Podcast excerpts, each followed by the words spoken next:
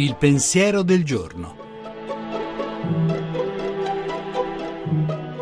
In studio Luca Diotallevi, professore di sociologia dell'Università di Roma 3.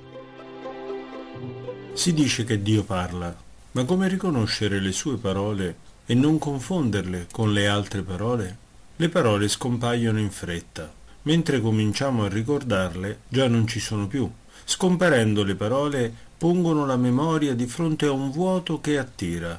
Se abbiamo udito una parola, sappiamo che essa proviene da una persona, anche se non possiamo vederla. A volte, infatti, la parola proviene da oltre l'orizzonte. La parola scomparendo lascia una direzione. Solo le persone dicono parole e ogni parola dice sempre una persona.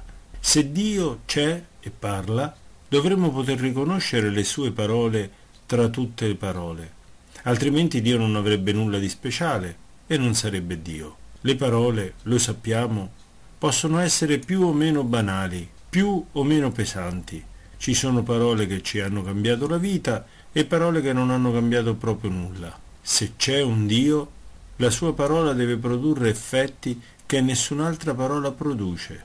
Cominciamo a riflettere sulle parole che più hanno cambiato la nostra vita. Senz'altro ne ricorderemo qualcuna. E poi chiediamoci, chi mi ha detto quelle parole così potenti? Da dove arrivavano quelle parole?